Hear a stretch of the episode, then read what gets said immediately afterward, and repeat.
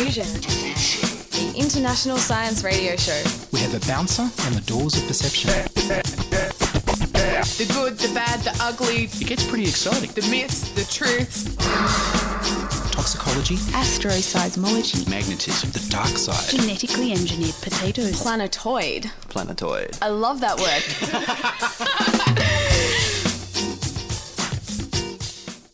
Hello and welcome to Diffusion. Sit back and relax while we inject weird and wonderful science directly into your genes. I'm Ian Wolfe. On this edition, the Bee Babette talks about native bees. But first up, here's the news about computers made from human cells.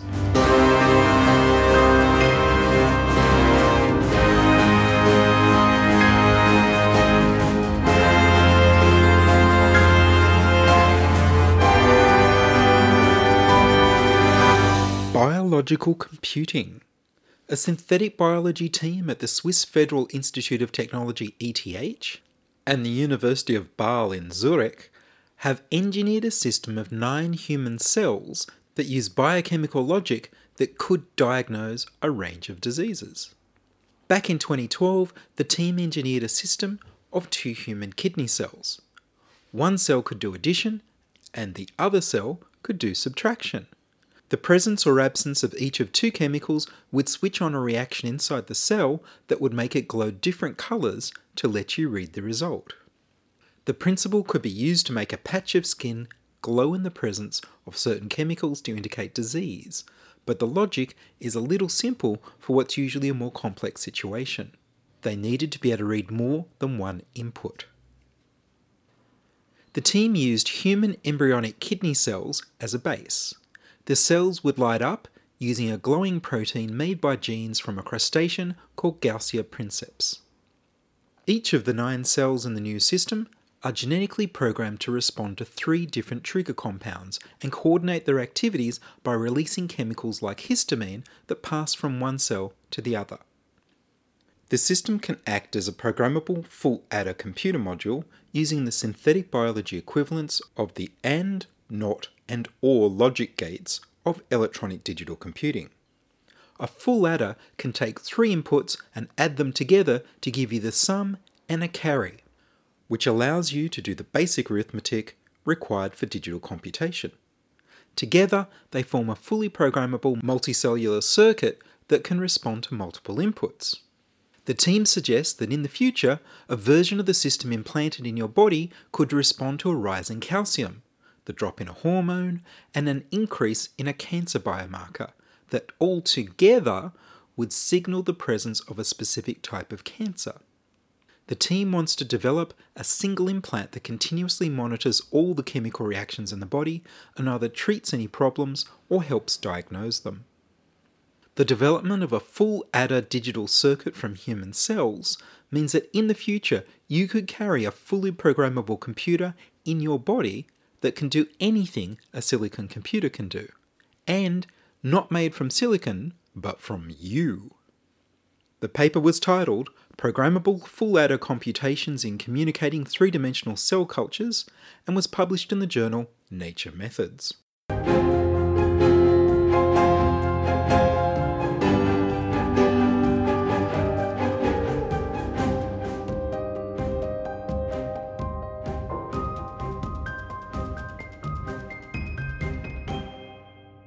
You're listening to Ian Wolfe on Diffusion Science Radio.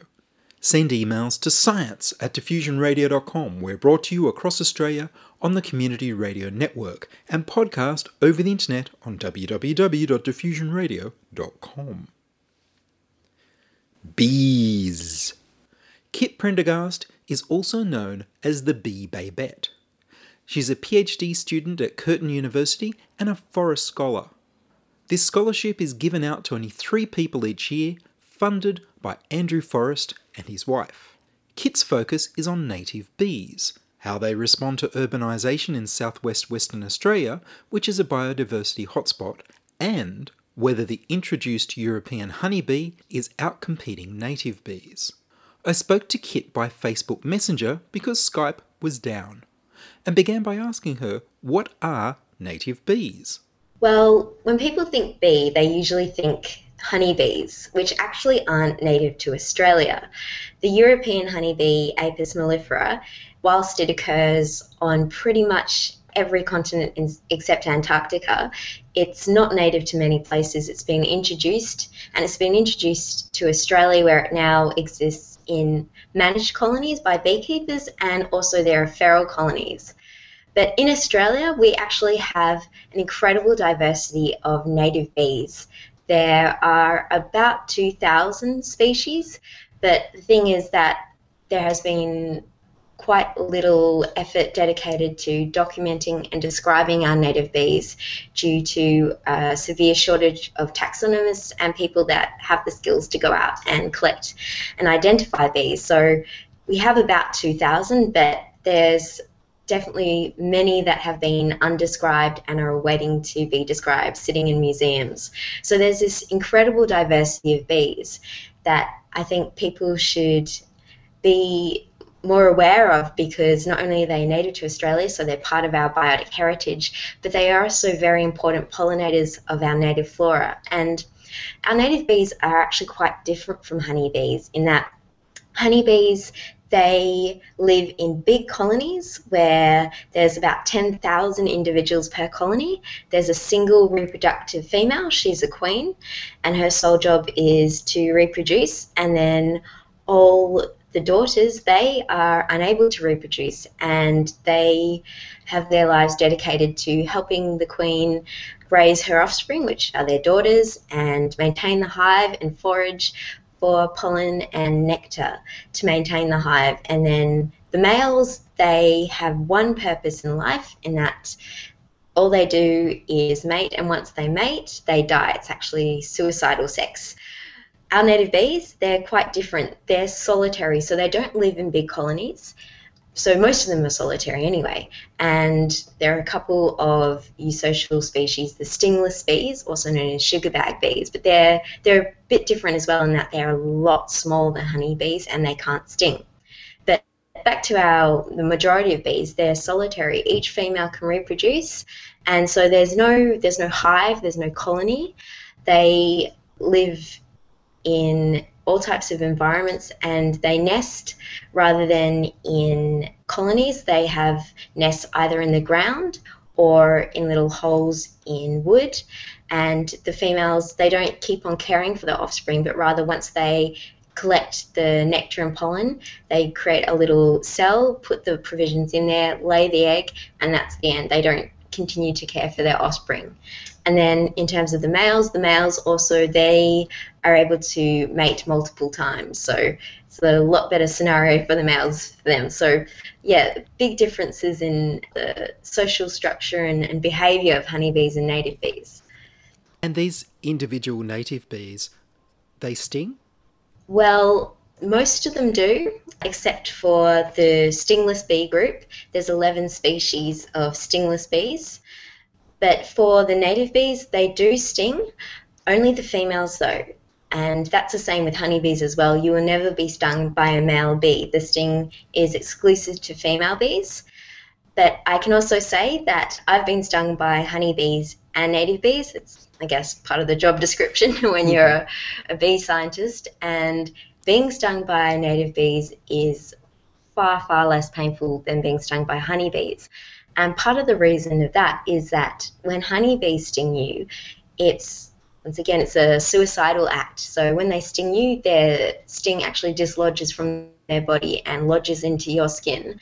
But that means that part of their body is broken off, and so they die afterwards. And that has evolved as a strategy because, in terms of evolution, the females they can't reproduce, so their sole role is to help the survival of their colony. Whereas with native bees, because they don't have a colony and each female can reproduce, then there's no selection pressure for them to have such a dramatic stinging attack. So when they sting you, they can survive afterwards. And that means that because they have the ability to keep stinging you, they don't dislodge all their venom in one go. So it's less painful. Are people likely to see a large range of different types of native bees in their garden? Well, yes. You see, I, as part of my project, I've been surveying bushland remnants as well as residential gardens around southwest WA, the urban areas. And I've found that although bushland remnants are better habitat for native bees, residential gardens certainly can host many bees, anywhere from two species up to uh, about I think the maximum was 20 species. So that's an incredible diversity. But the key thing is that it's what plants are present. And one of the best ways for people to see native bees is to plant native flora, in particular bottle brushes and scaevola, which is also known as fanflowers, hibbertia, also known as snakevine, and many of the native pea plants. And one of the best resources, though, is one that it's harder for people to plant, but it's crucial for them to retain them. The eucalypts that are often on verges. So in southwest WA, we have Marri and Jarrah, but there are plenty of other of those large, beautiful, mass blossoming eucalyptus trees, and the native bees just love them. I can collect, you know, up to 15 species on a single tree which is incredible. So, yes, people can definitely see native bees in their gardens, and I've been surveying for four months last year and so far five months this year, and there has not been one survey where I've not seen a native bee in anyone's garden. So they definitely are there. But the thing is that they don't look much like honeybees, and lots, lots of them are much smaller than honeybees. Some even look quite wasp like. So the thing is to learn what the native bees look like and then once you once you know what they look like you start seeing them everywhere. So you get ones with blue bands and ones that look like little fruit flies and ones that look like wasps and all sorts of things. yes so one of the most common ones is the blue banded bee. That's one of my favorite ones. They unlike most of the bees that are very small these ones are about the size of honeybees and they're really chubby really cute. They have a goldy thorax and a yellowish facial mask. And then they've got black and blue bands on their abdomen. And they are very fast. They zip around like anything. But they are, yeah, they're very common in gardens and they like plants like geisha girl, also known by the scientific name as Duranta repens. They like agapanthus and they quite like lantana, which is actually a weed. But they, yeah, they're quite common. And then there's ones that look wasp-like. These are the mast bees. The scientific genus is Hylaeus, and they tend to be black with yellow and white facial markings and a little yellow sort of badge on their back. And then there are ones that are even smaller. They're the Euryglossinae bees, and they are about the smallest is two millimeters long, and then they range up to about six millimeters. So they're very tiny. But mm. they are actually Australia's most diverse subfamily. So we have all these incredible diversity of bees, and yeah, definitely most of them aren't black and yellow. So the the blue banded bee that's black and blue and brownish, and then one of the common bees that people might see are the megachile bees. They're the leafcutter bees and resin bees, and they tend to have black bodies with white stripes on their abdomen, and they often have little tufts of red hair on their head or on their bum, and they're also one of the common ones that people might see, and they're the ones that use bee hotels. A bee hotel is a structure that you can make to encourage bees the cavity nesting bees to nest in your garden. It's a great way to help out bees. So, as I mentioned, a lot of bees they nest in little holes in wood, and these in nature are created by wood boring beetles. In urban areas, not only are there fewer trees for them to nest in, but it means that we can actually help them by providing them with extra nesting resources. And there are a number of ways to make bee hotels. One way is to, to get a block of wood Mm-hmm. and it, then you um, drill holes in it. The preferred diameter is three millimeters to eight millimeters, and you can go a bit larger, but to, not too much larger than that, and to a depth really as far as your drill will go. And you then install these blocks of wood with little holes on them under eaves or on fence posts or hanging from trees and then the native bees will nest in them. And another design is getting bamboo stems and putting them in a bundle once again with diameters of about three millimeters to nine millimeters, and then again hanging them in locations like uh, on tree branches and under eaves. Generally, the best place is where it's quite sunny and it's not obscured by vegetation. And yeah, that's a great way to not only encourage native bees to visit your garden, but also helps them out in providing nests for them so that they can continue on in future generations. And also allows you to really get um, up close and, and see the bees in action. Yeah. So, not only good for the environment, but it could be good for your fruit garden, for example. Oh, definitely. So, um, there have been a number of studies that have found that native bees are actually superior than um, than honeybees as pollinators, and this is not just for native plants that the native bees have co-evolved with, but also various crops. So studies overseas, for example, have found that there are various cavity nesting bees that are actually really good um, pollinators of apple and cherry and pumpkin and then here in Australia, there have been studies that have found that the blue banded bees are really good pollinators of plants that require buzz pollination, and honeybees can't do that. So buzz pollination is refers to when a bee uh, vibrates the anthers, which are the male parts of a flower, at a particular frequency. And there are certain flowers that they have anthers known as poricidal anthers, and the pollen is not released unless they are buzz pollinated. And a classic example is tomatoes. So if you've seen a tomato flower, it's got quite interesting anthers and it requires to be buzzed at a particular frequency for the pollen to be released. And our blue banded bees are really good at, good at doing that. And I can testify because I have cherry tomato plants just on my veranda, and there's some blue banded bees that come and visit them. And I had, just from two plants, I had over 200 cherry tomatoes. There were so many that my plants were like dragging on the ground. It's all thanks to the blue banded bees. So, yes, native bees in your garden are very good for if you're growing any any crops, but also the native plants because pollination is vital for plant reproduction. So, yeah, native bees are really important in multiple ecosystems. So, people can build their own bee hotels. How else can they help with the conservation and identification of what native bees there are around? Well, there are a couple of ways that you can firstly help native bees out. One way is so there's the cavity nesting bees, but there's also ground nesting bees, and so they nest in the ground. So to help them out, and these include the blue banded bees, they're ground nesters. Uh, big thing is no fake grass. Fake grass is pretty terrible for almost all organisms. And also to leave patches of bare soil in your garden and to minimize tilling. That's so tilling is turning over the soil. And if there's bees nesting in there, you can disturb their nests, so it's not a very good idea.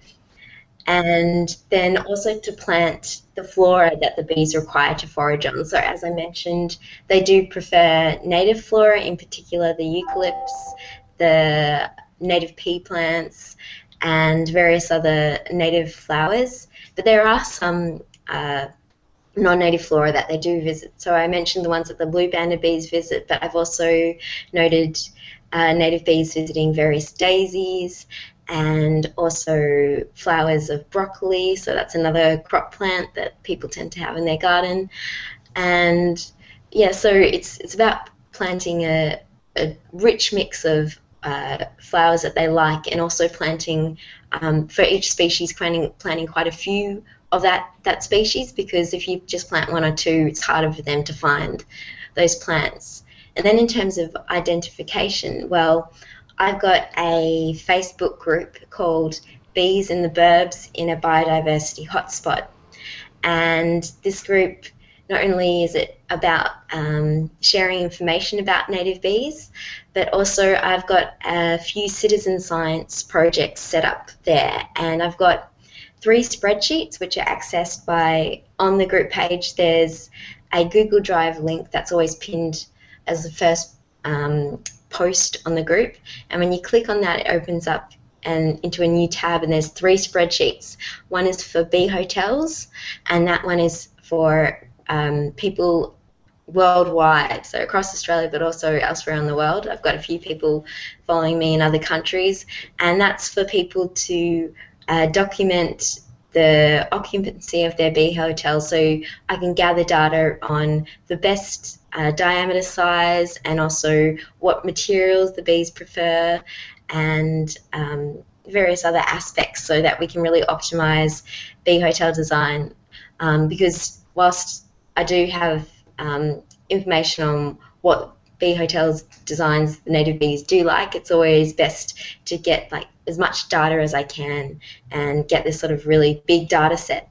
Then the other two spreadsheets, they're for people in WA to record bees when they see them in residential areas and also in bushland areas. And there's a number of columns that have headings and they ask you to input data. So, for example, about how many flowers there are in your garden or how big your garden is and um, the date of the bee sighting so I can get an idea of when bees are most active. I mean, I'm getting all this data from my own personal surveys, but it's always good to get extra data and also just encourage people to just get out there and see as many bees as they can. And then, I mean, whilst those projects are WA based, except for the Bee Hotel one, anyone can join my Facebook group page and post photos of bees that they see, and I can ID them at least to genus. I mean, IDing bees to species is notoriously difficult because the features that distinguish one species from another are usually like microscopic, so you have to look under the microscope, and it's like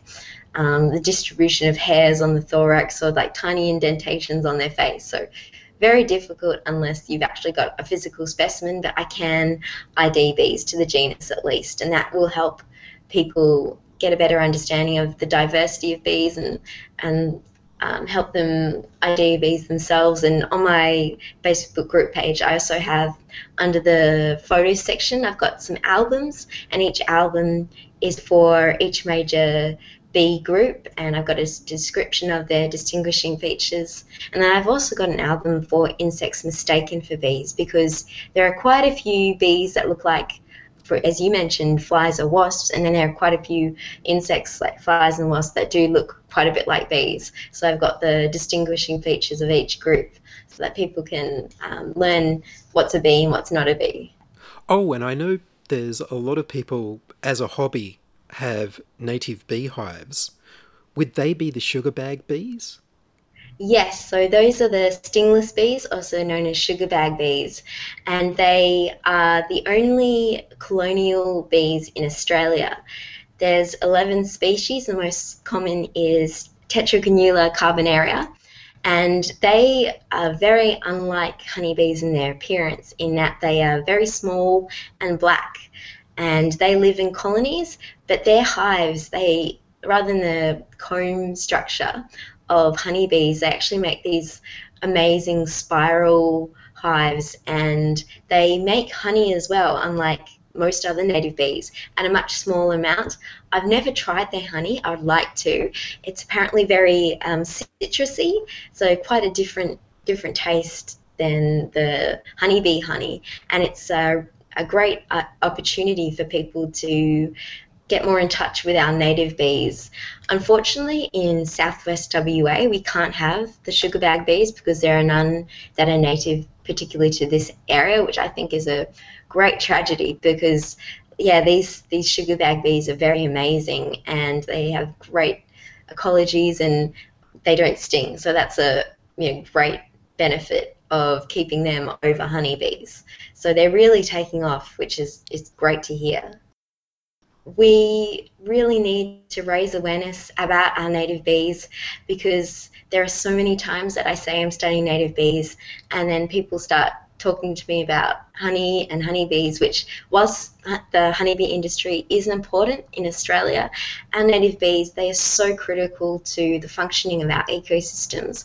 And there's such an amazing diversity of native bees. And once you start learning about them and uh, seeing them, you you're amazed at like the, the incredible diversity of bees there are and their appearance, their colours, and their behaviours.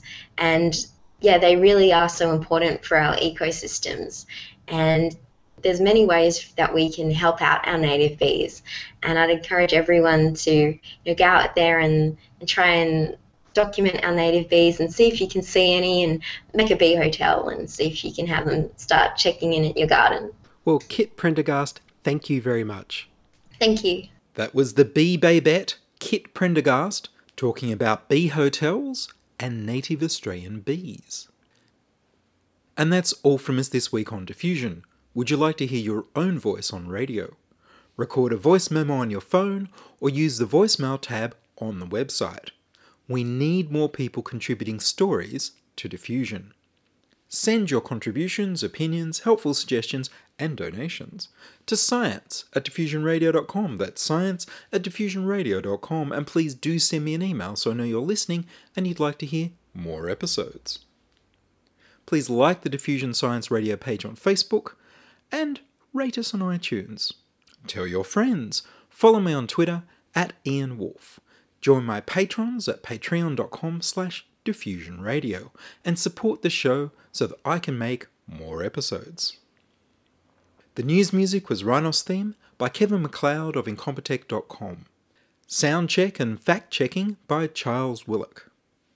I produce Diffusion, which is broadcast around Australia to 27 stations on the Community Radio Network, including 2 RBM in the Blue Mountains of New South Wales, 8 Triple C in Alice Springs and Tennant Creek, 2 NVR in Nambucca Valley, 3 MBR in the Mallee Border districts of Victoria and South Australia, and 7 LTN City Park Radio in Launceston, Tasmania.